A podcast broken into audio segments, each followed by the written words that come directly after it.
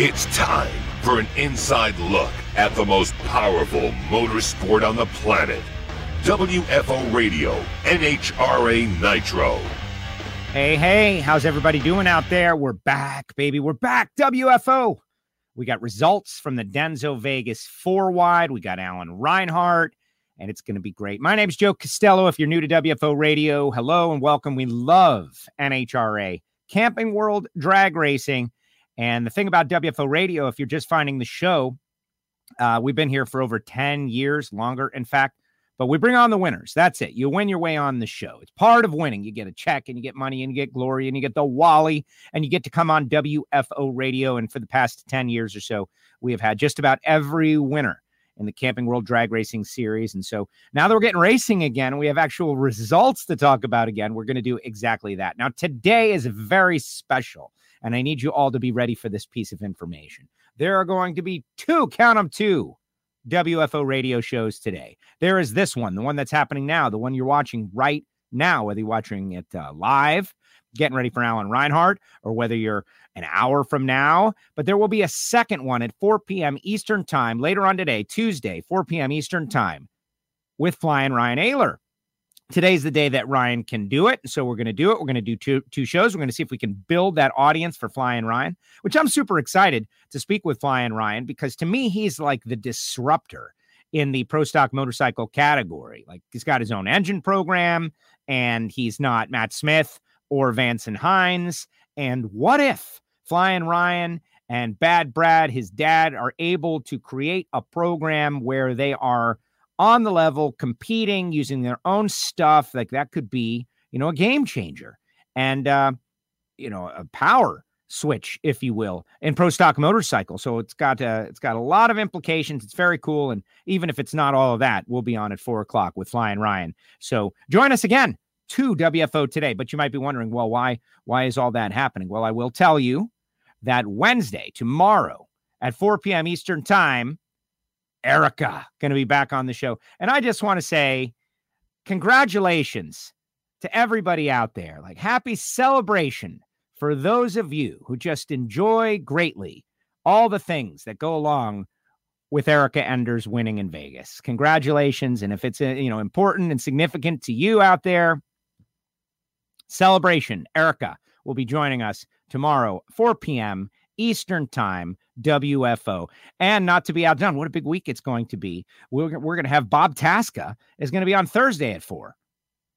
BT3, Bob Tasca. So now you know the whole week. You got it all laid out. You got it all ready to go. Bob Tasca going to be on the show on Thursday. Erica going to be on on Wednesday and on uh, later on today, four o'clock. Flying Ryan going to be joining us. Now, I do want to tell you about the people who make it possible for us to go WFO each day, and hopefully you check out the website on a regular basis. But guys like Marvin Rodak and Rodak's Coffee and Grills.com. Look at this. I brought it into the studio again. The DR Congo Organic Estate. This was I don't want to say it was smuggled out of the out of the Congo. I don't know. I don't know any of that. I know that I can't get this stuff without Marvin. That's what I know. That he is supplying me stuff that I can't get on my own. And it's just amazing. What great coffee. And I'm enjoying it today. Next level stuff 817 924 6821. That's Marvin Rodak. Also, samtech.edu, the School of Automotive Machinists and Technology. How about the Samtech grad going on and beating his boss in the stock eliminator final round? Uh, we'll talk about it with Alan Reinhart. But congratulations to all the Samtech grads out there. One of your own. Good. What a great story. What a great story. Samtech.edu and Total Seal Piston Rings, the leader in ring seal technology. Matt Hartford had a fast hot rod for the second race in a row. Just kind of got busted early. Four wide is tough. Four wide's tough, but that doesn't change the product. Total Seal Piston Rings, the leader in ring seal technology. Got a new episode of Hidden Horsepower going up at the end of this week. Tony Bischoff, the Horsepower King, going to be on Hidden Horsepower. You're going to love it. Hidden Horsepower can be found on Apple Podcasts and Spotify. They've got a Facebook group, they've got a Facebook page. You can get Hidden Horsepower shirts. All of it is uh, an exercise to educate about the importance of ring seal. Over 40% of your engine's friction comes from the piston rings. And it really makes sense if you think about it. TotalSeal.com and Frank Hawley's Drag Racing School, the dragster adventure for you aspiring champion drivers, or maybe you just want to have a little fun. Show up with only the clothes on your back and walk out having a great day long experience with Frank Hawley, making three runs down the track, a half track, two full track passes, and maybe even set up a couple of races. Pretty cool. You can also get the WFO gear at Nitro Fish Racing or on our own website, WFOradio.com, if you'd like a face covering, patches, stickers, all that stuff, and more to come. WFO. All right. It's time to kick it out there to Tucson, Arizona, and speak with this man who got to enjoy the past couple of days in Vegas, but I'm not bitter. Alan Reinhart. What's up, Alan? How are you? Good to see hey, you. Hey, Joe, you didn't really miss anything in Vegas. I mean, you know, it's kind of a sleepy little burg. Um, you know, some of the casinos actually were closing early just because it was so slow, and uh, it, you didn't you didn't really miss much. My light looks weird, doesn't it? No, I think you look My fine. I, I appreciate. I we don't. You're messing with it now. Who knows? I I. It's great. No, you're good. You're good. I think that I just really appreciate, first of all, from the days of audio only, like seeing Alan's smiling face when we begin the conversation. It's great. But when you're lying to me, I can tell. That's the difference. It's like, man, this guy uh, is this is Vegas, man. Even when it's not fun, it's super fun. But I had fun because I watch NHRA.tv and then I watched the Fox Sports One broadcast. Uh, even though you got, you know, got IndyCar on and NASCAR was on, I was locked in. I watched Ed the Outlaw Jones go up and down the track 56 times. I enjoyed the heck out of it. And I learn a lot when I'm on the other end of the screen, but um, nothing like being there. So good crowd, 50% capacity, uh, but pretty much normal four wide if you're talking about top fuel with Steve Torrence winning five of the last six. Yeah, he's uh, seems to for whatever reason, and I think I think the reason is simply that he doesn't think about it. You know, he he goes to the starting line believing he has the quickest and fastest car, and most of the time he does. And he certainly, you know, doesn't get distracted. His dad uh, made a four wide error, I guess you could call it, uh, in the second round. But Steve just goes up there, does his normal routine, doesn't let anything distract him, doesn't let anything bother him, and feels like he's got the best car. And most of the time he does. So, you know, it's just it's just business as usual for him. And I I think that's one of the important things. And, you know, one of the things I talked about at the staging seminar that we did for the alcohol cars, just, just simply don't overthink it. It's still a drag race. You still have to go down your lane as quick as you can. You still have to have a good reaction time. And if you do that, you're going to be fine. Don't worry about the rest of it. Simple as that. Now, Billy le- leaving, and I think that might have contributed to Brittany uh, having a late light and just, uh, you know, action reaction kind of thing. But visually, very weird to look at. Like one car is going, the other three are sitting there. It, it was, um, but I like it. I like it. I am. Uh, someone said last week, oh, they never all go down the track, and that is a legit gripe, right? If you want to see four cars and two go down, and three go down, and one and four, and two and three.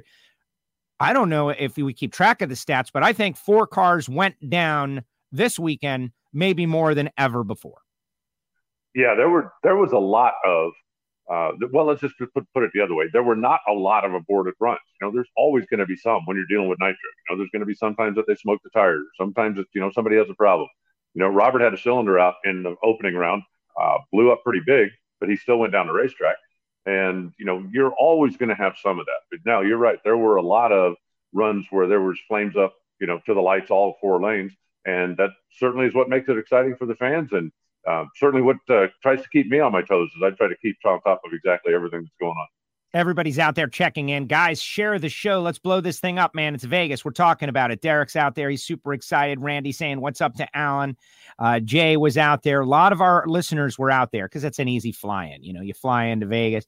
Uh, can't wait for Flying Ryan this afternoon. Yeah, we're doing Flying Ryan at four o'clock today. It's going to be great. It's been like 24 hours since watching drag racing. What's up with that? Uh, kind of cool. Uh, two words that should not be in the same sentence quadrant and NHRA. Yeah, I got involved in a little bit of a. First of all, I got two kind of parallel opinions. One, I'm totally over talking about the do you like it, do you not like it? Right? Because if you don't like it, okay, whatever, we get it, man. You don't like it. You don't have to say it over and over again. But the more people don't like it, I don't know. I think I like it more because of them. I don't know. They're like driving me to like it more. You guys hate it? Man, I like it more because I felt like it was visually stimulating. It's twice a year. And most importantly, what's the old adage, right? If they're not if they're not saying anything, that's when you've got a problem. Like if they're booing you, that's great. If they're cheering you, that's great. If they're not saying anything, that's the problem. Well, they're talking about it. They're always talking about it. And so that's a good thing. I still find it fascinating that my most hardcore, old line, long time drag racing friends that will tell you over and over and over again that four wide is a bad idea, four wide is crazy, four wide is this, four wide is that, da da da da da. But I want to see it once. And well, then come see it. And I think once you do come see it, you will probably change your opinion. Now, not necessarily, you know, I, you're not going to get everybody, and I'm fine with that. If four wide's not your thing, that's great. We'll see at Vegas in the fall when we come back two wide in the countdown, and, and the pressure's really on. But, uh, you know, a lot of fans, especially the casual fans, want to come out and take a look at it. And I am a big believer that anything that gets new people to the track is a good thing because we've said it a hundred times. If you watch it on TV, if you haven't been out to a race in 25 years, if you hadn't, come out and check it out. See it live and in person. And if you then decide, you know what, this isn't for me, okay, I get it. It's not going to be for everybody, but at least come see it in person and give it a shot. And if it's not your thing, okay, thanks for giving us a try. We appreciate you coming to take a look at it. But you know, I've I've I've always had an issue with people that have to put something down in order to promote their thing. Right. You know, all, all the guys that say, you know, well, um, chocolate ice cream is great, vanilla sucks. Well, can't you just tell me that you like chocolate? I mean, what difference does it make what you think about if, you know, chocolate is your favorite, then that's great. I'm happy for you. But I just don't understand. If four wide's not your thing, that's great. Why don't you just tell everybody how great two wide drag racing is?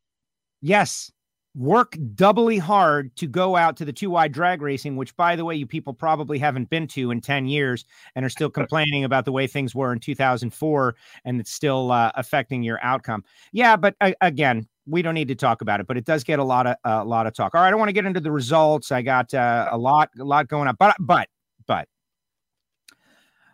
a very uh, ter- uh, terrible and unfortunate passing uh, this past week, Diane O'Neill.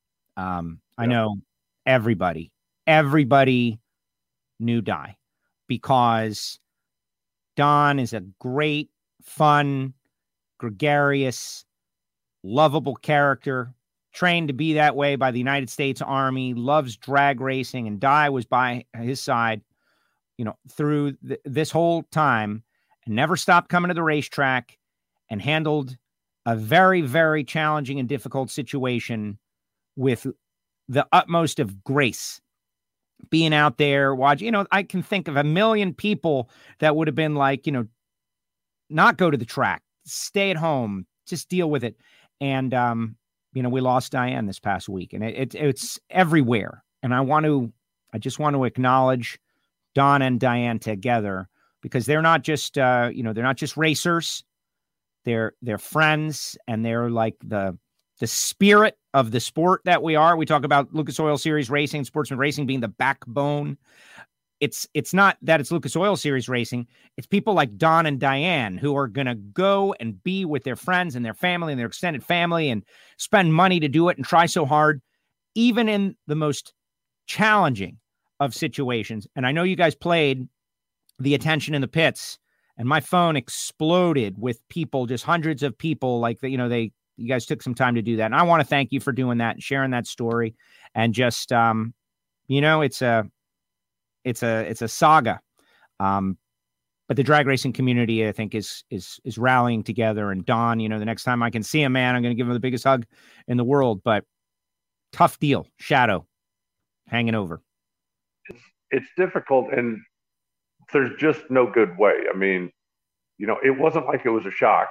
You know, she was she was battling cancer. She was, a, and the day was coming, but it's still just an awful day when it happens. The day that you know you're never going to get to see that person anymore. And from my standpoint, you know, the NHRA family is my family. You know, my parents have both passed. I don't have, uh, don't have a wife, don't have siblings that I, you know, keep in touch with or do. And so that's where I want to be. Anytime there's some kind of a, if there's a bad thing, if there's a, I need my family. That's NHRA. And I think that Don and Di felt exactly the same way. And that's why she wanted to continue coming to the races one because that was her support group, that was her staff. And it's exactly the same way for Don. You know, when somebody goes through something like that, uh, having the support of everybody basically in the pits there. You know, hey man, if you need something, or hey, if you just want to talk to somebody, or hey, if you don't want to be alone, I'll just sit here on the couch and, and we'll sit here. Uh, you know, you need to have that support group. And That's what the NHRA family is. And yeah. you know, Don will pick up and he'll carry on because that's what he does. And he'll know that if he, you know, ever has a bad day, ever needs anything, that his extended family's all here for him. Eh, well, exactly. And um, it's probably going to be the toughest of times for Don. But uh, as much as we can be here for Don being thousands of miles away, uh, we're going to do that. But I, I, just wanted to take a moment to think about that because it's it's one of those that just dropped like a hammer on everybody. And like you said, we all knew the situation, and uh, it's just very tough stuff. But what do drag racers do, right? They go race, and I know that's what Di would like, and Don especially. Cam was out there, and uh, you know, great race happened, and and more will happen. All right, let's dive into um, some specific results. Uh, talking about Brittany Force as the number one qualifier, some strong performances, but at the end of the day, it was kind of a short day for John Force Racing. Steve O uh, gets around Cam uh, and uh, Greg Carrillo along with Leah to advance to the second quad. Uh, good racing all day long, though. Good to see Antron mm-hmm. Brown is back in the mix and uh, all these different things going on. Uh, final round, though, you got AB, you got Clay sporting the Denso colors, you got Doug Kalitta and Steve O over there in lanes one and two. And I'm feeling like there's your a championship battle once again, right? Slugfest. And it's Steve Torrence on a weekend that his he's got a new baby comes into the world. It's his mom's birthday and his birthday. Yep. And Dominic is at the track at the same time. If anybody picked against Steve Torrence, man, you, you're not reading the emotions of the cosmic energy very well. Yeah, I think he definitely had uh, had a, plenty of karma on his side, no doubt about it. And, uh, you know, you certainly wouldn't want to disappoint Mama Kay on her birthday. You don't want to disappoint Mama Kay any day, but certainly not on her birthday and the guys came through. You know, they had a really good car. Uh, Brittany swiping the number one spot from him on Saturday in, in the last qualifying session. Uh, I think that just motivated him even more if if they needed it. You know, they they had been the number one car after the first session and after the second session, and then again, Brittany came in and stole it in the last session. And I honestly believe that you know that that just motivates Steve. You know, we all know that he and Brittany have a little bit of a personal rivalry. I mean, not that anybody'd run anybody over on the sidewalk, but you know, they definitely like tweaking each other and, and stealing stuff from each other and beating each other. So I guarantee you, you know, Brittany liked the fact that she beat Steve out of the number one spot way more than if it had been anybody else. But then for Steve, the fact that it was Brittany, I really think motivates him even more. You know, if it had been Clay that went number one, if it had been Doug that went number one, okay, but it's Brittany. And so if there's anything that's going to make his team go, all right, well, we'll show them on Sunday. And that's exactly what they did. Yes, and and Steve, uh, you know, wherever it was, I guess it was at the Gator Nationals, and I'm confused where he stole it from her in yeah. reverse, like that. Uh, he got out of the car and was overwhelmed with just energy, and he just started to talk. And you know how that is with Steve. Sometimes it's bad. Yeah. But and then he comes down and he realized, oh man, you know, I'm just trying to get something going, man. I'm super happy to be back in the car. I'm fired up about this. Like I just got out of this thing. Uh, but you know, Steve's going to be a different guy now that, now that he's a dad. He's going to be a totally different guy. It's going to be fun. But I love that he doesn't lose that on track intensity. Yeah, I hope not. And I, you know, I, I want people to pick a side. If everybody gets out of the car and hugs and they're all, then you know that you're not you're not engaging the fans to root for somebody or the other.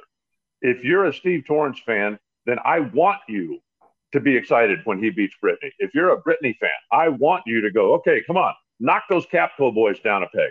I want you to care about the races. I don't care which side you're on. I just want you to be on a side. And, you know, exactly like what you said at the top of the show, it's when they're not talking. You know, if if you and I race each other and the fans all go, okay, who's next?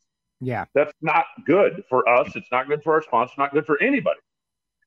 But if the fans are up there going, okay, get Joe and Al out of the way because I want to see Brittany kick Steve's ass or I want to see, you know, Steve just crush her.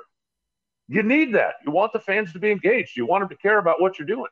And the, every time that any kind of like any dust up or something and social media lights up and then everybody goes, well, I didn't mean that. I'm sorry. We love those. You're blowing it. You know, can you imagine? Think about how right. popular Dale Earnhardt was. Think about how much money he made, how much he got for his sponsors, how many people were GM Performance Parts sponsors because they were supporting their guy. And can you imagine him ever saying, "Oh well, you know, I want to apologize to Jeff Gordon. I didn't mean to." Are you kidding me? No. You need to have the fans. They've got to have something to root for. And if you've got a rivalry on track, and you know, and, and I'm not saying everybody hates it. We all know that Steve and Antron are really good buds. That's great. When those guys race, it's two good friends going head to head. But I want the rivalries. You know, if you're if you work in the automotive service field and you buy Mac tools, aren't you pulling for Doug when he goes up against Antron? Absolutely. I'm connected. I'm feeling it. That's and, my stuff, man. I'm into it. I want to be part of people want to be a and, part of something. And that's what you need. You need to have you know, you need to have the fans engaged. I want the fans to care. And, you know, I used to tell people all the time, and again, I'm not I'm not trying to throw shade on anybody, but if Dean Skuza and Del Worsham raced, you know, people would want to see a good race, or they want somebody to smoke the tires. They want, but not a whole lot of people were really, you know, I hate that guy, or I. But when John Force raced Whit Bazemore, yeah, everybody in the stands wanted somebody to get their butt handed to them and that engages the fans and that's an important part of sports i don't care what the sport is you know if it's football if it's basketball if it's if, you know everybody either wants to see the yankees kick butt or they want to see the yankees go you know 25 and 140 that's what they want. But you are engaged and that's what that's what every sport needs. You need to have a rivalries. You need to have the fans get engaged about my guy is going to kick your guy's tail or my girl is going to send your guys home. You just need that. And I hope it stays. I hope it, I, I would like to see more of it. It doesn't have to be disrespectful. No. Yeah. My well, sponsor pays me to make sure that guy loses. That's why I'm here. I want to make sure he loses because my sponsor doesn't want his sponsor on TV. Who have you disrespected? But you have at least hopefully engaged some of the casual fans, understand that we do care about this. It's not, you know, like, oh, those are great guys. We love those guys. We had dinner with them last night. We'll get them next week. And, you know, we want to wish them the best of luck. Eh. Tony well, Schumacher used to say, "If I can't win, I hope nobody does." I love it. I love it. And just uh, since you mentioned the Yankees, a couple of things. Uh, the people who want to see them do terrible, they're they're winning out right now. Not a great start for the New York Yankees. Also, love Alan Reinhart using throwing shade, very up on the uh, the modern things. We got Wes Buck out there. What's up, Wes? How you doing? We got Michael Heiner, who had a good weekend out there. We'll be talking about Mike Heiner in a little bit. But Derek has a quick question about Top Fuel and Billy red lighting and I, maybe other people have this question. Uh, when Billy red lit, why didn't it activate the green for everyone, tree not actives? But, well, because that's not how it works. Billy left before the tree fire. Billy leaving does not fire the tree. And the fact that Billy took off early does not mean nobody else can red light. You still have to wait for the tree. And so that's, you know, that was the situation. It, it would have been the same in a two wide race. If somebody pulls up, hits the gas, and goes, the tree still will have to go through its normal routine before it sends the other car down the racetrack. And that's exactly what happened. Exactly. Oh, Jan Peterson out there saw a great picture of that GTO up on NHRA social media. Top Fuel 173 wants to know this, Alan, and I don't I don't know about this too much, so maybe you know. What's your take on Marcus calling him out on Twitter? No, I'm good. But I mean, I don't even know what it is. I know that uh, he, he, I saw a tweet of his that he wants to become an announcer, and yep. I, I was like, hey, track down Alan Reinhart and WFO Joe. I threw myself in on there. I was kind of a little self serving. But, um, which and, I, and I parked back that he's welcome in my office anytime. I told him I'd even get him VIP parking if he needed the help. There you go. What's the genesis of that, though? Where'd that come from? It's all good. But in the first qualifying session, when the bikes are on the racetrack, you've done the four wide stuff. And, you know, the announcer screen is different. The thing is, everything oh is different. God. And totally I different. freely admit that I was not my usual bouncy, enthusiastic self in the first qualifying session because I was getting reacclimated with the whole deal. The when Matt Smith went to the number one qualifying spot, it was uh, let's just say it wasn't my most enthusiastic, wild, look at him go type of call, and uh, it came across that way. And when uh, I guess Marcus uh, heard the audio and went, "Yo, dude, come on, liven up a little bit," and but all good, all good.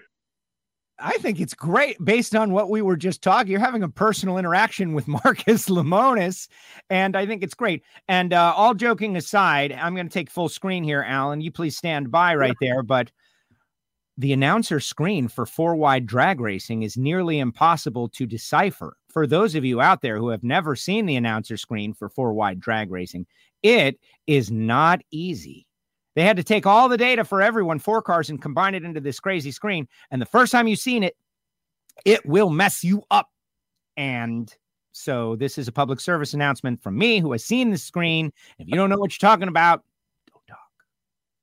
I'm back, Alan. It's, it's fine. And it was it was the first qualifying session. And obviously the motorcycles were leading off the first qualifying session. And yeah. it just took a minute to get reacclimated with. And that's 100% on me. But you also have to remember, we haven't seen four wide in over a year. They yeah. both canceled last year due to the pandemic. And so it took me a couple of minutes to get reacclimated with the screen. So I knew where I was getting my information from. And it's it's as simple as that. And uh, you know what? If that's my worst qualifying call this year, it's going to be the best year I ever had. And and I'm fine. And if you know, and if Marcus wants to shoot me another note and say, "Hey, dude, this, that, whether it's whether it's good or bad, bring it." I uh, I welcome constructive constructive criticism. Um, you know, if if you're just going to send me an email that says you suck, okay, delete. Yeah. But uh, you know, if somebody wants to if somebody wants to offer constructive criticism, I get plenty of it. My email announcer at nhra.com. Right. So there's no blood feud though. We're not we're not in no. a blood feud with my okay. All right, good because you know blood feuds while they can be fun they're not good hey Jerron settles is out there hey guys i'm glad you weren't there to see my mistake joe were you there to witness Jerron's uh, horrific nightmarish mistake who by the way this guy knows how to work it on the social this guy makes some sort of blunder and like everybody knows about it and good job Jerron you that's how you do it but if you did something good or you did something bad they're talking about it did you see Jerron? I guess I didn't see it. It must have been. Uh, it must have taken place uh, when I was doing television or doing something else and wasn't watching the racetrack? What did he, you know, like break out on a single or do? What did he do? I, uh, he says he's going to send us the video to debut on WFO, and we're all going to learn from it. He's even got the in-car camera of it. My my opinion is that he started. Uh, he he gave up the stripe in a horrifically embarrassing way. Ah, okay. All so, right. which will be great to watch in car Jerron flying airbrush. Send us the the view. Um, but all right, let's move. let's. I can tell you, I can tell you that everybody has done that, and that doesn't matter when you do it. You know, when uh, when I was driving when I was driving the stock eliminator car, and I completely screwed up a hundred percent. I did something stupid, and everybody that came over and said, "Hey, we've all done that. I hope that makes you feel better." Like, no, it doesn't make me feel better. If you did that, you're an idiot because yeah. I'm an idiot. I mean, you know, somebody, I've always believed that if I go out there, whatever the sporting event is, and I played a lot of, you know, I played a lot of competitive softball. I was on bowling leagues for years. I was on, you know, I'm not an MMA fighter, but I'm just when I when I compete, I want to win. Yes. And I've always felt that if I go out and I perform to my ability, and somebody else is better than me, or somebody's more talented than me, or somebody's and, and they win the contest, congratulations. You know, nice job. I'll see you next time. Maybe we'll that's wonderful. But if I lose because I suck, that really makes me mad. So to you that know, if my, point, if my bowling team loses because I shoot a 132, that really makes me mad. If we do what we're supposed to do and the other team does better, then God bless them. We'll buy them a beer. But I just I don't like losing because I suck. And when I do lose because I suck, it makes me feel like an idiot. And somebody else telling me that they've done it before just makes them an idiot. So. so, put it in perspective here: bowling or softball or or whatever on the stinko meter. Uh, Jerron was ten to his opponent's one forty nine, and he gave it back four thou. Yeah, that's uh, that's pretty bonehead, Jerron. Sorry. I, I am going to show the world that I could see a thou at the stripe. Oops. Yeah, and and you know i've done that. I'm sure you've done it. Maybe not on that scale. But when you go down there and do that and then what you start thinking afterwards at least this is the way it works for me. Yeah. you know when i hit the tree it's like i felt like i was pretty good. You know i'm not i'm not pete biondo right? I can't let go of the button and go okay that was 006 uh, but i felt like i was pretty good. And i get down to the other end and i've got the guy covered and i'm off the gas and I'm whomping and I'm whomping and I'm off the gas and I'm off the gas and he's coming, he's coming, he's coming, he's coming. I try to tighten it up and I give it back. And then I look at the deal and it's like uh, down here, I think it was 10 15 or 10 10, whatever the, or, and I look at the deal and I ran like 10 30. And then your brain goes, You were off the gas for a half an hour, you moron. Why did you let it get that close? You know, you know that you're holding two, maybe, maybe, and you want the throttle 16 times why did you keep going? I mean, you know, and that's the thing that just bugs me because at that point, like I lost because I'm an idiot, and that annoys me. Yeah. You know, if I'm down there, if we're both close and I'm down there and the guy nips me, okay, I got it. But when I have to really be a bonehead to give the guy a chance, that's what annoys me. And uh, yeah, sorry, Jerron. I mean, but you know it, right? It's not. It doesn't make it me saying it doesn't make it any different. You Let's know it. Send the video though. I want to see the in car. I want to see it pointed at you. I want to see you ripping the throttle, Jerron. I want to see all of that. Come on, do it for the entertainment value. Plus, you get at least five minutes of WFO coverage. It'll be worth it. Uh, you know, he's your U.S. Nationals runner-up. All right, back to the Camping World Drag Racing Series. Let's move over to Funny Car, uh, where you know Robert Hight, number one qualifier. Great to see Jonnie Lindberg out there. Jason Rupert got his license. That's good. Did that on Monday. Um, what a quad, though. Uh, funny car. Like, what a quad. Robert Hight, Cruz Pedregon, J.R. Todd, Robert and J.R. Advance, uh, Capps, Bobby Bode. I'm super stoked to see Bobby Bode you maybe didn't see it, or maybe you did, since the way you guys are doing top end on NHRA.tv. Bobby Bode shouting out his fraternity brothers at college. They're all having like a party watching him drag race. That's exactly what we need. He did not advance, though. Capps and Bob Tasca did. Uh, John Force got through.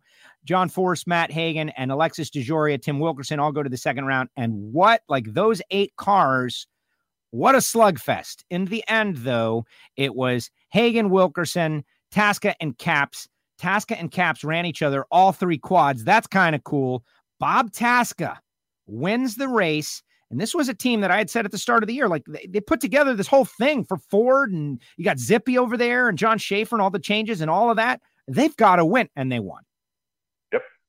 And Bob was pretty excited about it. You know, it's been a while since he'd been in the winner circle, and and you know that Bob is an excitable guy anyway. You know, he is very enthusiastic.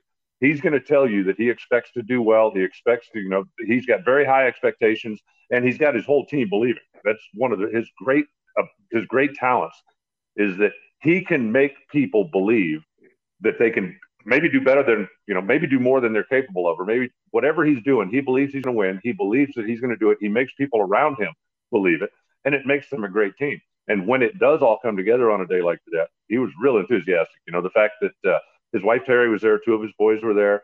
Uh, his dad was back at the racetrack, which was great to see. Uh, it wasn't probably widely publicized, but his dad had some health issues last year, and, and it was great to see him being able to be out and about and travel a little bit again. So no, it was it was a good day for them, and I don't think I don't think it was a fluke. If you look at the performance of the car, and Bob certainly was doing his job on the racetrack as well. Uh, you know, they're they're going to be a force the the Don Schumacher wins every race era has officially passed. You know, let's I'm you know they're still certainly going to win races. Capps got himself a great car, and Matt Hagan. I don't think there was any changes to his team, so he's still going to be there. But the the Don Schumacher domination days are over. Um, you know, we, I think we're going to see a whole lot of winners this year. I'm I expect him to be one of them pretty soon because he's got a great car. He actually had the quickest car in the final quad and came up on the short end of it. So uh, Tim Tim's going to win one of these things before long. Yeah, I well, just thinking about the the story of uh, Don Schumacher sweeping Funny Car last year, and uh, we haven't had a DSR or JFR car win yet this year uh, which is cool with J.R. Todd and Bob Tasca. Although Bob Tasca kind of, you know, uses that equipment and runs out of that shop. It depends on how much of a stickler you want to be for my stat. But I'm excited. I love the fact that Bob Tasca is like, yeah, you know, my dad and his health, and I'm glad he's back. But Ford Mustang, baby, he he went right into his Bob Tasca mode, and he'll be on on Thursday, 4 p.m. I'm excited about it, and that's a team that you know, how, I don't want to put pressure. Everybody wants to win. Everybody wants to do well. But if Bob Tasca can win two or three and Tim Wilkerson can win two or three, it fundamentally changes the way the whole category is contested. That that's what we're talking about, where the Ford guys can be like, yeah, that's my guy, like you said, and Wilkerson's guys. You know, now that Richard Hartman is the first to 300 miles per hour in the altered, everything has changed for Tim Wilkerson and that team. I think that they're really a, uh, skyrocketing to the moon, and we're seeing it. Well, he's had a good car for the last couple of years, at least, maybe longer than that, and has not always gotten results, you know, commensurate with as good as his car has been. And I think that, you know, the classic, you know, we just need that one little race day break, or we just need to one time break through. you know, the fact that we know we can do it isn't the same as the fact that we've done it. Look, there's proof. We have accomplished this. And I think that's just what they need. They need that breakthrough win. It'll be good for everybody's morale. Obviously, it'll certainly be good for their confidence. But uh, they're in a position, they're in a really good position right now. And like I said last week, I expect Cruz to win this year, and as does he. Uh, you know, JR certainly looking good. John and Robert ain't going anywhere. They're, you know, Alexis has got all of the things in place to be able to come out there and win. There are a lot of cars out there that are capable of getting into the winner's circle, and people wouldn't be surprised. You know, and that's kind of what we were talking about the other day. It used to be there was maybe three or four, and you know everybody else would go, well, you know, okay, he got away with one, or he got a break along the way, or he got something. But there's 10 cars out there right now, 12 cars out there that wouldn't be a surprise to see him in the winner circle. Uh, they just got to put it together on Sunday.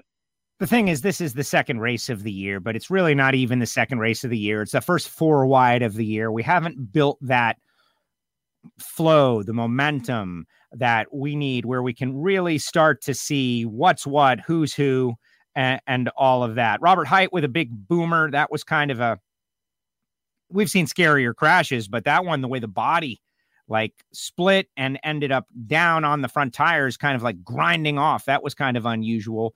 They did a great job on the uh, the TV show Fox Sports One, showing the thrash and how much work it went into it. They came back out there, but Robert was a little bit on the back foot after that. Um, but good racing, close racing, and again, a lot of cars going down. That's what we like. And that top speed, 332.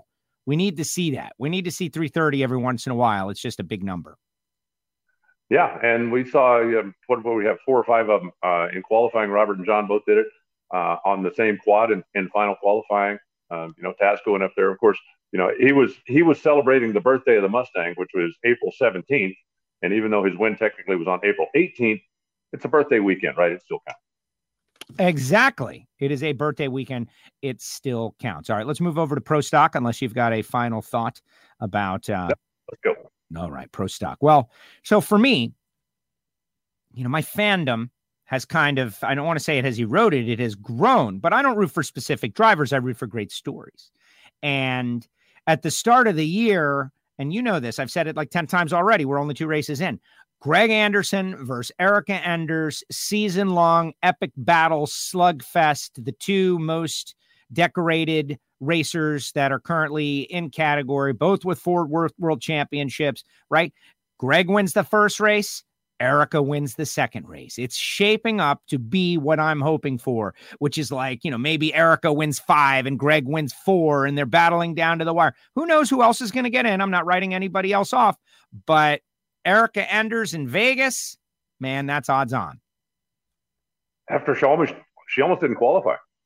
You know, her first two qualifying runs, her best run was I don't know eight seconds or nine seconds. I mean, she squared the tire both qualifying sessions. The first one on the one on Friday and the first one on Saturday comes up in Q3, and there were 18 or 19 cars there. It wasn't just a given that you were in, but she came up in Q3, was able to get the thing to go down the racetrack, qualified in the number 13 spot. And then, you know, it was obvious from that point on that they had found it because they had a really good car on race day. Uh, you know, she won uh, whole shot round number one, actually beat Troy Jr. by three thousandths of a second, or the day would have had a completely different look. Uh, but you know, had a good car and just kept going down the racetrack and doing her job. But to win from the number 13 spot is something that doesn't happen very often in pro stock. The the winner, the vast majority of the time, comes from the top five or six in qualifying. Because if you unload with a good car on Friday and Saturday, you're able to carry that over to Sunday it's rather unusual, not completely unheard of, but it's rather unusual for somebody to qualify in the bottom half of the field and then be able to find that performance uh, to show up on Sunday and win when you know you're going to be running better cars all day long. Matter of fact, the last time a number 13 qualifier won Pro Stock was 15 years ago. Got it. Wow. That's a, that's a long time. But then again, this is Erica. I loved the I love I love to see great racers and race teams like Elite. I love to see them struggle because some people might get the impression like, yeah, man, this is easy. You bring the car up there, you point it that way, you step on the gas, it goes, uh, a number comes up. And to hear they played the radio communication on television, uh, to hear struggle and then rebound, it made the story so much better uh, to see them go through that and to think about the competition and the battles.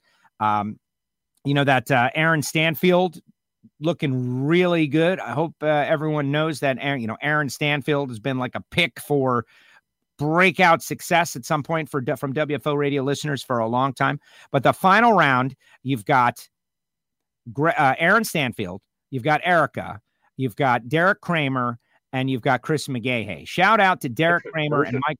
What's that? Mason, excuse me. I, I, got my, I got my light right in front of the word Chris on that. Yeah, Mason, who those kids don't care. Remember when you said Ricky don't care? Kids don't care. They are out to just cut throats out on the starting line. Mason McGaha is one of them. And, you know, he's made a living with his foot all day long. And I'm talking about his clutch foot. In the final, he got a little too amped up and went red by 9,000, took himself out of it. But uh, no, that guy has, has certainly shown he's for real. There's an interesting, uh, interesting interview with Greg Anderson that's on Competition Plus right now, where he talks about the fact that, you know, he looks around and sees all this young talent in class right now. And one thing that's different now from when Greg broke in is that now you can be 20 years old and get first rate equipment because you can lease from KB or from, you know, McGaha's doing a heck of a job with their stuff and obviously elite. But a 20 year old kid back then, when Greg was getting into it, and he wasn't exactly 20 years old, but you get what I mean. You didn't have access to the same horsepower that Warren Johnson had, or the same horsepower that you know Dick Maskin had. You, it just didn't happen you know, you had to try to work your way up, prove yourself, do whatever, do your own engines, do whatever you needed to do. And there were plenty of guys out there then that had plenty of talent, didn't have plenty of power. Well, now those young guys have got first rate equipment and they have got top notch power and they are out there putting it to use on a very regular basis. And it just makes the class so much more fun right now. You know, Warren Johnson, and again, I'm not throwing shade. Warren Johnson would tell you point blank that driving was not his strong suit and it didn't need to be. His his whole program was I am going to make so much power and my car is going to be so fast that I don't have to be the world's greatest starting line driver. I'm just going to drive by you. And he did, you know, 97 times basically.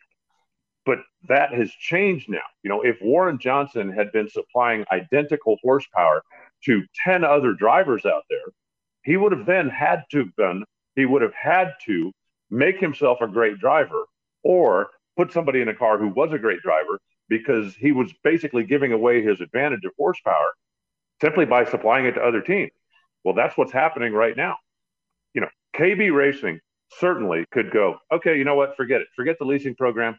Um, we're just going to do everything. We're going to run Greg's car, and that's it.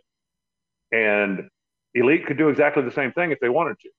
McGaha could do exactly the same thing. Now you have three people that are going to be head and shoulders above the class until everybody else puts together an engine program or finds some horsepower, does whatever they need to do.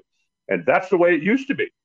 You know, for how many years you could not win a championship and you probably wouldn't win a race if you didn't have your own engine program because the guys that had the engines would not let their secrets get out of their building. You know, if they had a three or four hundredths advantage, or you know, you look back in Bob Glidden's heyday, there were times he had a tenth on the field. And he certainly wasn't giving motors to somebody else. He was out there to win. But it's so different right now. And the young talent that's coming into the category that has access to that top tier equipment and top tier horsepower is what makes Pro Stock very exciting to watch right now. And even, you know, I, I shouldn't leave out Frank Iaconio. He's making some really good steam right now with his yes. engines. And, you know, between Kenny Delco, Val Smeland, and the Cuadra family, that's five cars that he is able to learn from that he is able to get information from, that he is able to continue to keep his program moving forward. And it's just it's a great time to be a pro stock fan because there there are so many people who can win. You know, I I was a huge Bob Glidden fan. I'm a Ford guy, right? Bob Glidden was my guy for so many years. I got to know Warren very well on a on a personal level and away from the racetrack and through all the years that we had the professional relationship. Love the guy. Absolutely love the guy.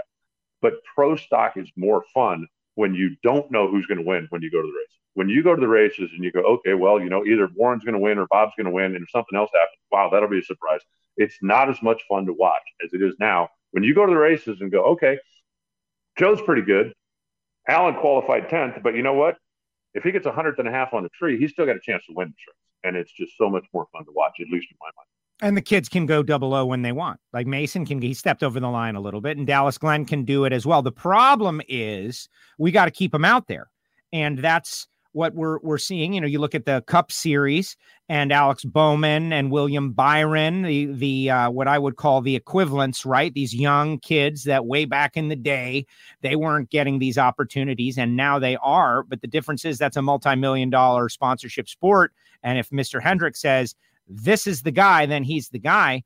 Like Dallas Glenn has got a limited deal. The kid can clearly drive.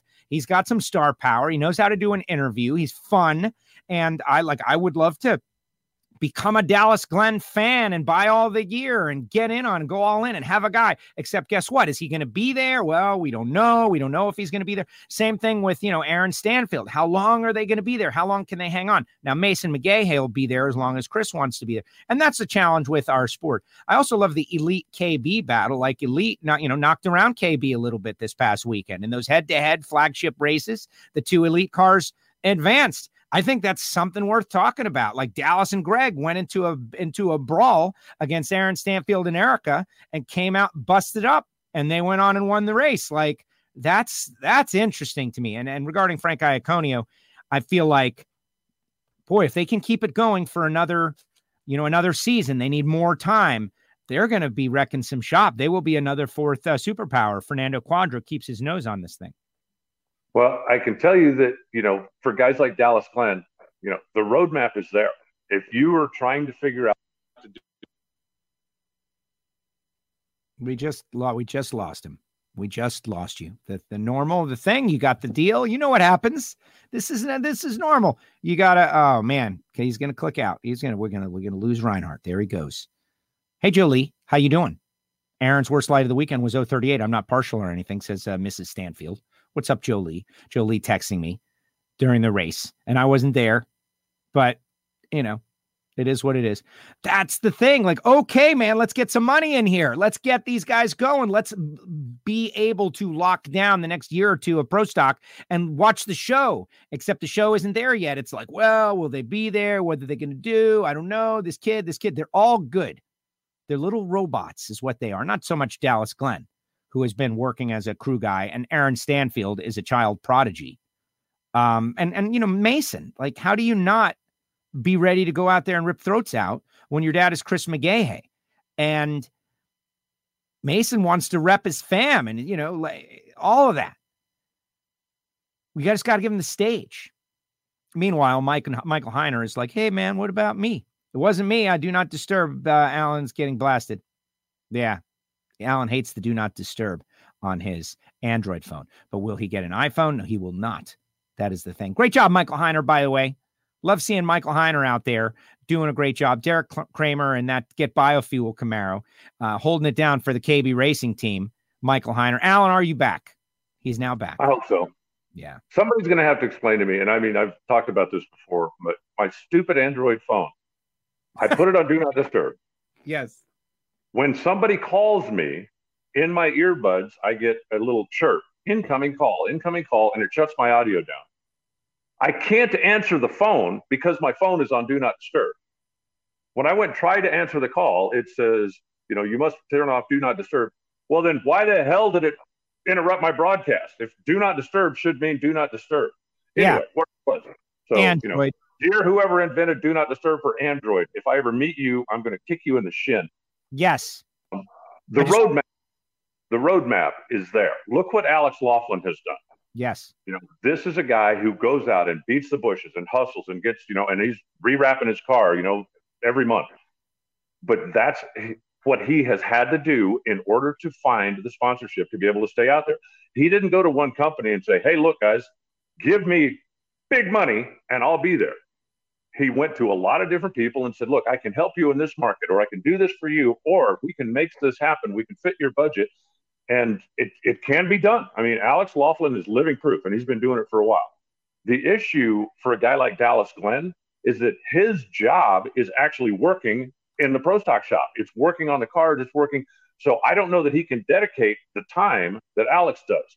And, you know, it's, it's certainly, we've seen people do it and it's not just in pro stock. You know, look at look at what Leah has had to go through. Um, you know, she didn't have full time sponsorship, but she's able to go out there. She's able to work with the folks that like Sparkling Ice, and you know, obviously Mopar's been a big supporter of hers for a while. Pennzoil has been a big supporter of hers for a while. but she is also constantly on the phone and beating the bushes and taking meetings and listening to people and doing proposals, knowing that part of her responsibility is to be able to help generate sponsorship dollars to keep that car out there. You know, it's not just a matter of she just has to show up on Friday with her helmet bag and be ready to race. She has to go out there and do things, whether it's doing a commercial for Pennzoil, whether it's shooting something with Richard Rawlins for the guys at Mopar, whether it's, you know, go out testing the Hellcat because they want her to do it. They want to be able to say, our top fuel driver is doing this. That's all part of her job and her responsibility that keeps the sponsorship rolling for the top fuel car. And it takes some effort, but it certainly can be done. And again, I think Alex Laughlin is living proof that he has gone out, knocked on doors, you know, made calls, done, and is able to put together a program to keep himself out there. It ain't easy, but it can be done. It can be done, and you have to be personable, and you have to reach out beyond your uh, universe.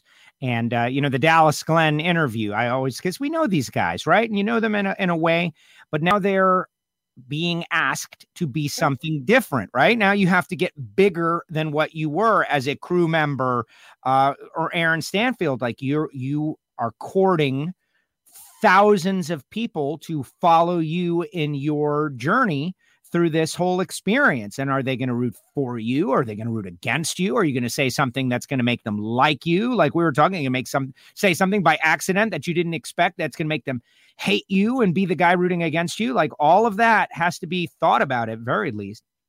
Of course, you can just be yourself unless you're boring, which is not a good thing. Um, but you know, they both did good, and that's that's the thing. They they are are doing well. So Erica running in the red car cashes in in Vegas, big victory for E, uh, and uh, I'm just super excited. She has been so good in Vegas, and to to turn that story to complete the story from struggles in qualifying to a great victory. Uh, that is a good one. Before we move on from Pro Stock, though, I just want to say something. I want to put it out there. I know it's not possible. I know what I'm saying is not going to happen. But we're about to go to the final Southern Nationals at Atlanta Dragway in two weeks. The aforementioned professor of pro stock, Warren Johnson. Wouldn't it be just nice to see Warren out there trying to qualify, even if he didn't? I know he's not going to do it, but he's been teasing us. I've got the car and I got the fuel injection and it's all set up and it's ready to go to the racetrack if I get a spot. Like, come on, Warren, do it. That's all. That's all I got. I'd be all for it. I think it'd be cool to see him on the racetrack one last time, especially, you know, his home racetrack with the following he's got there. I would think you could find somebody who would pitch a couple of bucks out there because Warren has made, and I've talked to him about it, you know, he's made no bones about it you know, he doesn't race for fun. He doesn't race for a hobby. It's his job. And when he's not racing, he's in the shop. He's building engines for other people. He's doing R and D work. He still does a lot of things that just like ridiculous stuff that most people probably don't even know. But his job is making horsepower. And when his job was driving the race car, then he drove the race car. So if somebody were to kick a couple of bucks his way and say, Hey, Warren, we would like to hire you for the weekend, he's not going to go do it just to go do it. But I do believe that he could be, you know, you could hire him on a one weekend basis and have him represent your company. I guarantee you, you get plenty of coverage on that last weekend uh, down there in Atlanta. Well, exactly. Uh, okay, is it a gimmick? I don't know if it's a gimmick. Whatever it is, it is. This is the final Southern Nationals at Atlanta Dragway, right very near the professor. Why wouldn't we? Why would I mean? I know it's late in the going, but man, and that race is going to be so great. We're going to talk about it tomorrow the last Southern Nationals. It's going to be awesome. All right. So I've got it all figured out. We got Flying Ryan going to be on later today. We're going live. Awesome. Again at four o'clock. So hopefully everybody will be joined. But I got the secret, Alan. I got it all figured out. The secret to winning in pro stock motorcycle. You want to hear it? Yeah, let's hear it. The secret to winning in pro stock motorcycle in 2021 is you've got to go into the sand trap in the first qualifying session. That's, That's it, huh? It. That's it. You go in the sand, you win the race. Now, the evidence is limited. There's only two races, but Matt Smith, Gainesville, Sandtrap, victory. Flying Ryan, Vegas, Sandtrap, victory. Yeah, I actually uh, was chit chatting with somebody on Sunday about that, and uh, I told him, I said, "Well, you know, I said, you know, he did it on purpose, right?" And the guy said, "What?" And I said, "Oh yeah, it's, it's like the oldest pro stock motorcycle trick in the book." You go out and you look at the good qualifying session, you take all the weight off the thing. So you can go out there and haul ash. You make a good run, you qualify two or three, but you know you're going to get thrown out of the scale. So you take it to the beach. And then while they're dragging it out, you just like load the cowling up with rocks. You go across the scales, go, okay, I'm good. And then go dump all the stuff off. And then you get ready to race the rest of the weekend. Wow. And the guy, really? no. I don't know, Alan. I don't know that your mind goes to a place like that. Shows a little uh, devious nature there because that's a good. Ah, that's just getting competitive. That's yeah. just getting competitive. Exactly. Now, Ryan. Uh, you know, Ryan did a nice job, and I spoke to him a little bit on Sunday afternoon, and, and you know, he has got a huge personality. You know, you talk about one, and you called him the disruptor at the beginning of the show. I think he loves it. You know, he's his goal is to go out there and just annoy everybody else with a pro stock motorcycle. He doesn't care who they are, and he doesn't care. You know, he doesn't need to get engines from anybody else. They do their own. He doesn't need anybody else's support. They, you know, and and if he can go out there and piss somebody off, good. That's you know, kind of what he's there for. And I think his mentality is that he's going to worry about his program. He doesn't care what anybody else is doing. But if he can get them thinking about him, then that's distracting from their program. We've seen that so many times. Sometimes it's just like a psychological thing. You know, you go back to the terrible towel or some of the other stuff that that racers have done that there really wasn't anything there, but you get inside your opponent's head, and if you get inside your opponent's head, that's an advantage. No, I don't care what your sport is. That's an advantage. Absolutely, absolutely. I uh, I think it's great. I it's kind of interesting to watch Flying Ryan because I I was there and I, I, told the Patreons about it this week on our special Patreon show that um, his first qualifying session at Gainesville a couple of years ago. I know he had run Chicago, I think, prior to that, but he's the new guy at school. And you could see like everybody else knows each other. They, people have been racing against each other for a long time, but he was the new guy at school. Like, you know, hey guys, uh, hey, I, I had a good run guys. And they were like, you know, it, it's just about the way you get to know people. The first time you interact with a group of people, it's not going to be the same as when everybody knows you. And so I watched that. And here I am, kind of a new guy as well. Like, boy, man, this guy is new, obviously. And to think how he's been just working his program, building his own engines. They've got their own thing. They're away from everybody else. And now they're winning races. And he looks into the camera and he says, More to come. I like that kind of confidence. Yeah, I do too. And I, again, I think, you know, you need to be confident if you're going to do this. And the fact that he's not afraid to ruffle a few feathers is good too.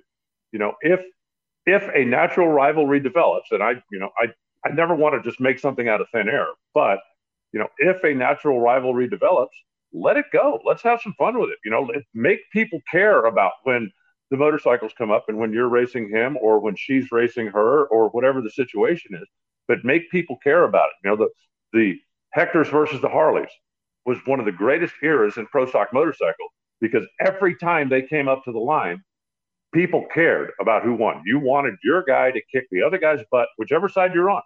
And that's what they need. And if Ryan wants to be that guy, then bring it. And it looks like he's got the performance.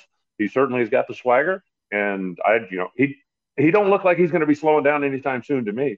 When he came up into the press room and did his uh, his appearance after the race, he stopped into the announcer booth and we chit chatted a little bit. And like you said, you know, very confident. He's, you know, likes where they are, thinks that they've still got some areas to improve, and is going to be working hard at it. And he said point blank, he said, I don't care if I irritate people. I don't care. That's what I'm here for.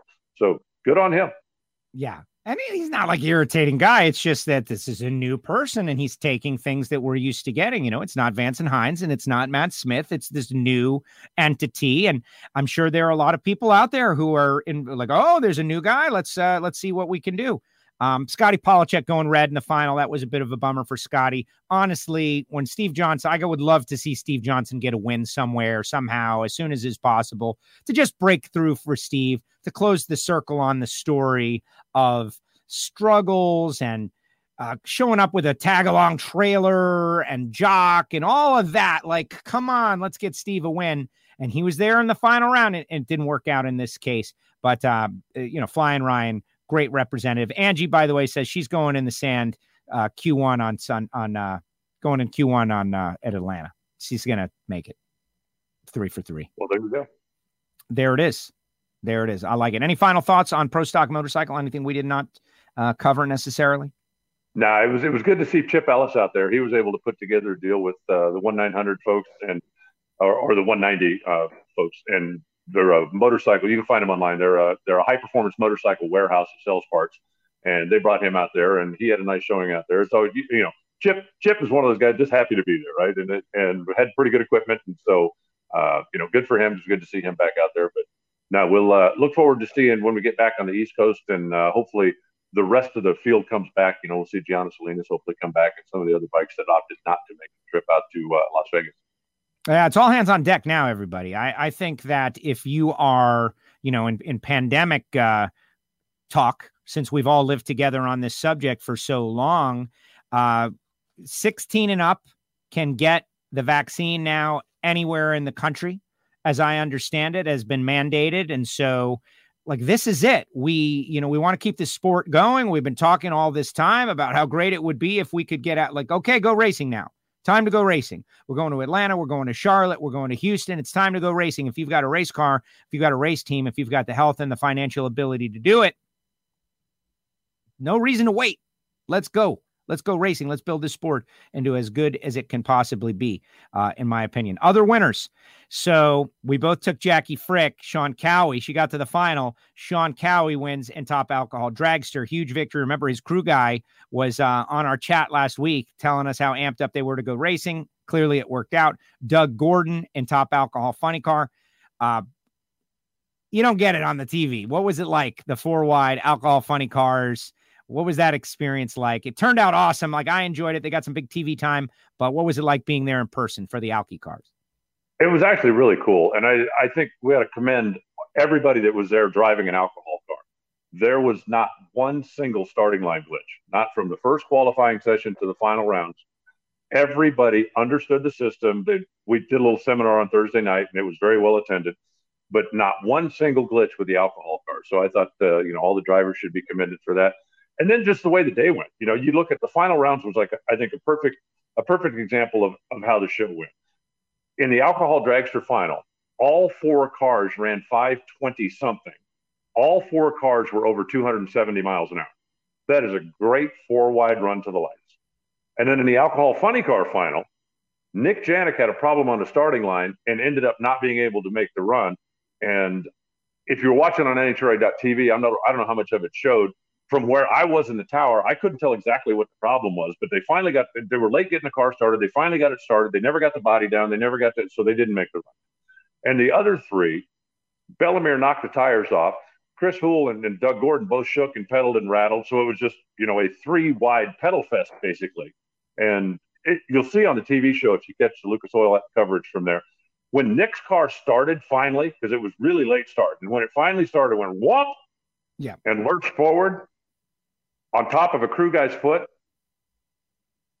and they couldn't get it off his foot. That's why he couldn't make. They couldn't push it backwards. Apparently, something happened with the reverser that, and it was just one of those. Are you kidding me? Things. Uh, but anyway, it was just you know the the funny cars were certainly a little more wacky than the dragsters, but I think that they they both put on a pretty good show. And uh, like I said, everybody did what they were supposed to do on the starting line. There were no glitches there. Uh, the performance leaders unquestionably were Sean Bellemeur and Doug Gordon. But uh, Doug Gordon picked up the win, and he was pretty excited about it. You know, obviously the first four wide, that's a little piece of history, and everybody knows the Gordon story, right? I mean, his mom, his dad, his teenage daughters that work on the car, and and that you know, it's it's about as much of a as a family race team as you could possibly have. And when they're out there doing well, uh, it's just it's fun to watch. You know, the enthusiasm. Well, they, they got a great write up somewhere.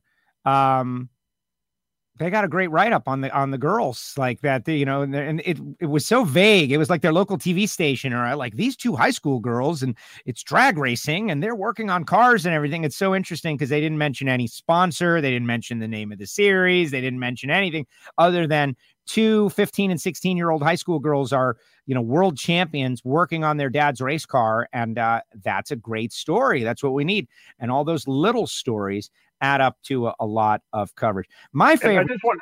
Yes. I just want to toss in one thing when you talk about the girls working on the race cars because I know there are a lot of people out there that when I say, you know, hey, Doug's daughters, they're down there working, they go, okay, yeah. So what? One of them pulls the parachutes and one of them waxes the car, right? That's working on it. No, one of them pulls the oil pan and checks the bearings, and one of them runs the valves and changes valve springs.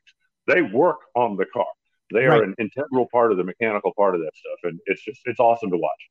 Well, exactly, and uh, I you know they're they're going places. And that's why we always say when the summit race, the junior dragster league comes on there, right? It's like you get involved with this sport, your kid will become a go getter as opposed to, you know, sitting on the couch playing a game. Like maybe you'll like that occasionally, but you cannot survive if you're not this aggressive uh, go getter and, and, figure things out. And I think. The Gordon girls this weekend will be racing at Bakersfield in their junior dragsters and junior comp car. Excellent. Yeah. Excellent. So it's like, okay, dad, now it's time for you to come work on our cars so we can go racing. And, uh, and again, it's just a great family, family dynamic. Exactly. All right. Uh, stories of the weekend.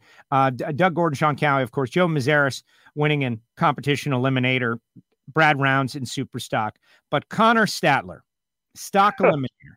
to me, okay, so I know Connor as Colliner because they're two Sam tech grads who graduated together and went to Stanfield, uh, you know, enterprises to mm-hmm. work for those guys. And so Connor and Greg decide to borrow cars. They're going to go, oh, let's go to Vegas. Yeah. And they race each other in the final round. Like, wow, you got Aaron going rounds in Top Dragster and Pro Stock. You got Greg and Connor going rounds in Stock Eliminator. They race each other in the final round. Greg goes red. And so Connor is a Stock Eliminator winner in the NHRA. The Sam Tech grads go crazy. Yeah, the, the funny thing about that, I think, when I did the first round of Stock Eliminator qualifying on Thursday morning, you know, they're rolling out from under the arch and blah, blah, blah, blah, blah. And, you know, they're, and I glance up and I see the name Greg Stanfield on my screen. And I went, that's wrong. And I literally am about to go, hey, you got the wrong number. And the, and then I saw the license plate on the car that said Bobby who. And I'm like, that really might be Stanfield if he's driving Bobby Brandon's car. So you look back up here and go, yep, he's driving. Okay, well, I guess he decided tired of the kid having all the fun. And then when Connor comes up, and it's like, okay, that's Bob. All right, well, I guess that makes sense now. But why wouldn't Bob, if if, if Bobby's coming out here, and then wouldn't he be in one of them? But apparently, he just like loaned the truck and trailer, and so the guys brought it out. And the fact that they raced each other in the final round was funny. Now, I don't want to put any pressure on Connor, but I thought about in the final round when Greg Stanfield went red, and then a guy driving a '69 Camaro got his first ever NHRA win. That has happened before. Do you know when?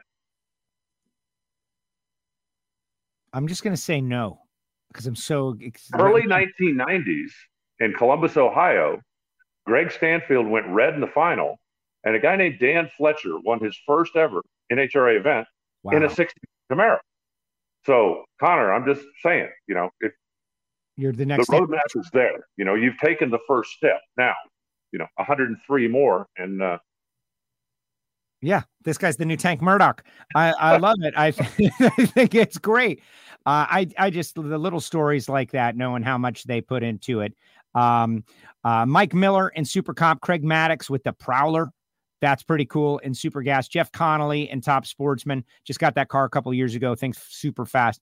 And Ryan Carlson winning in Top Dragster. Any final thoughts? Anything that happened out there that we need to know about? Anything you want to say uh, about the Denso Spark Plugs four wide nationals before we move forward to the final Southern Nationals? Well, just a couple of things. You you know mentioned Jeff Connolly. That was his first ever national event win, and so that's extra special. And we're talking about a car. He was dialed in at like 616, 617, running 230 miles an hour all day long, bracket racing a door car. So that's a pretty impressive feat. Uh, for Mike Miller, his 11th national event win, five of which have now been in Vegas. It's like, what is it about that place, right? I mean, the guy, it's just amazing. You know, Brad Rounds hadn't won in 15 years, so it was nice to see him get back in the winner's circle and uh, a lot of fun. oh, oh, this is going to yeah. be it, huh? Well, I I'm trying to make this thing happen, and I guess I've made it happen. I just wasn't prepared that it was going to happen like this. So I'm sorry to cut you off. You may finish no, your point and finish your point, and then we're going to watch the flying airbrush give up the stripe by fourth out when his opponent had a 179, not 149, Alan. 179 uh, reaction time. He was 10. At that point, it doesn't matter. It's so, so true. So go ahead, finish your point, and then we'll watch. No, that's just it. I just wanted to weigh in on a couple of the sportsman racers that, you know, it's always special when you win a national event, but your first one obviously is a big deal. If you haven't won in a long time, that's a big deal. And I just wanted to give those guys a little extra shout out for that. All right. And and for those of you out there who want like a perfectly produced program, that's not this. This is dynamic and we're trying stuff right in the middle of it. Jerron Settles, the flying airbrush friend of the show, made a big stink about what a horrific error he made on the racetrack. Hundreds and hundreds of comments out there on the Facebook, and everybody wanted to see the video. And we have got the video now, a WFO exclusive. I hope it works all the way through. I'm kind of stalling a little bit to let it like buffer. Uh, Alan, are you ready? As long as as long as you're stalling, I think we missed Rotten Ryan Carlson. Ryan Carlson, who won in Top Dragster. Yes. And it was his first ever national event win as well. So he drove all the way down from Washington with that lone car and uh, showed them all what's what in top out in uh, in Vortex Superchargers Top Dragster. So congratulations to another first time winner. Are you buffered? Um, I I don't know. Like, like I said, we just don't know. This could get to the critical point and it could stop or it could work flawlessly. Who knows? We've had pretty good luck over the years. Ladies and gentlemen, here we go. Oh, uh, come on. Play. Please play. It's not going. No, we got, we got, no, we got to watch. Here it is.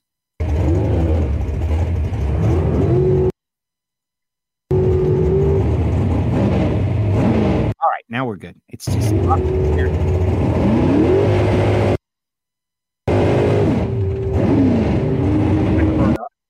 Yeah. Camera angle.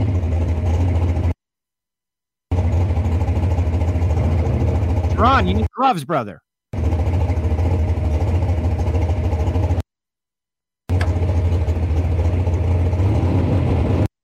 Tightening them up.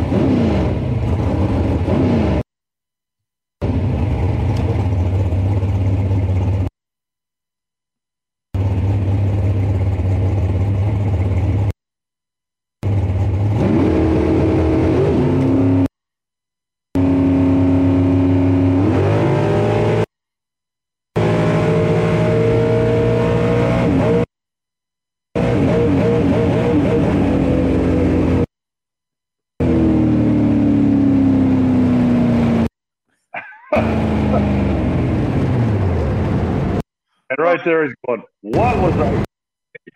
What did I do? Oh. oh, oh no. Oh no. Now, I don't know how it was for you guys. For me, it was like starting and stopping a little bit. Yeah, we'll get it. We'll, we'll, get it dialed in later. And now that I have it, we'll play it on the Flying Ryan show later on, and we'll make sure it's all buffered out. I think my computer needs a little more horsepower to be doing all the stuff that we're doing and also playing videos. But the uh the the, the look of like disbelief and dejection at the end. yep, I get it. Oh no. Oh no. Hey, whatever. We do our best. Alan, great job as usual. Thank you very much. I appreciate it.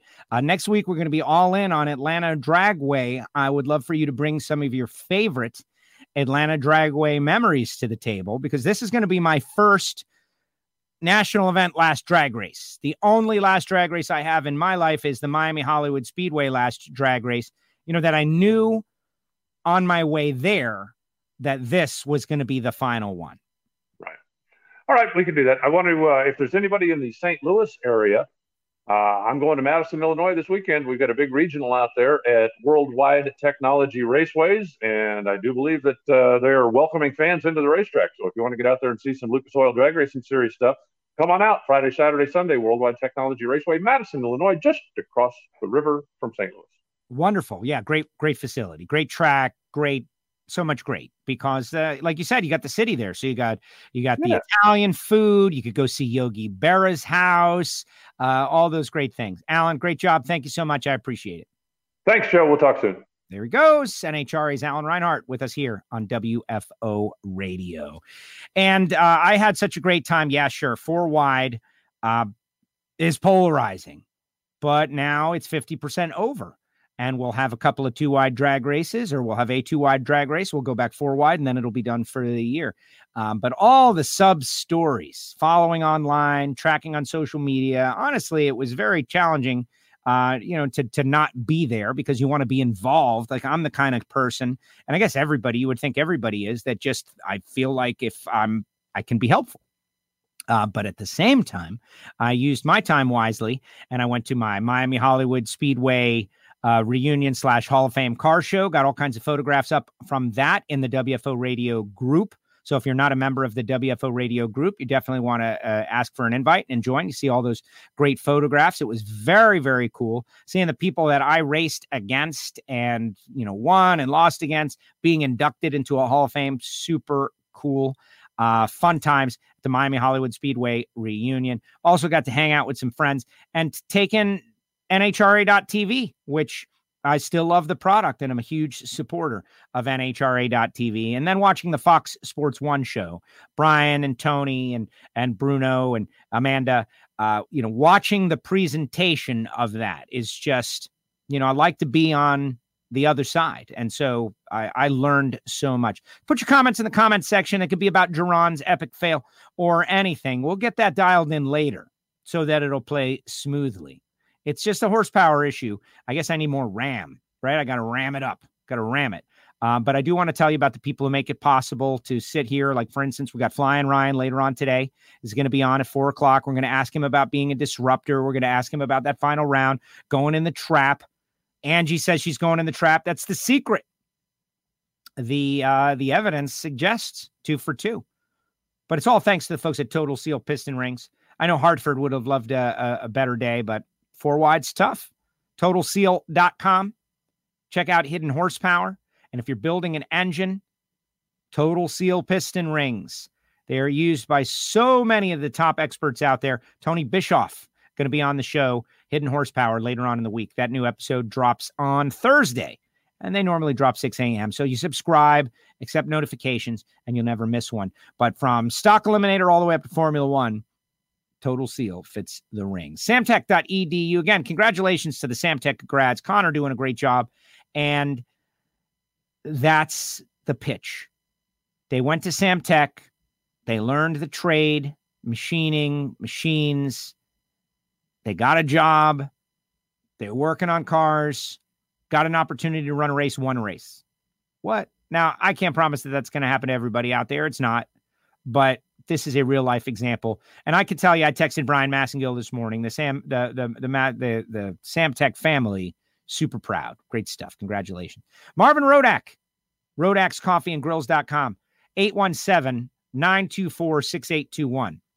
Go to my website or his website at WFOradio.com and get in on it. This is what I am enjoying this week. You know, those uh, commercials for like tonight I'll be enjoying the fried chicken from so and so, so and so, right? This is the coffee I'm enjoying this week. From the Congo. It's impossible to get. It's definitely not cheap, but it's exotic and it's next level. And I can't even begin to explain the amazing sensation of euphoria that you get from ordering a little Rodak's coffee. 817 924 two, one. And uh, we got Total Seal, we got Sam Tech, we got Marvin, and we got Frank Hawley's Drag Racing School, the Dragster Adventure.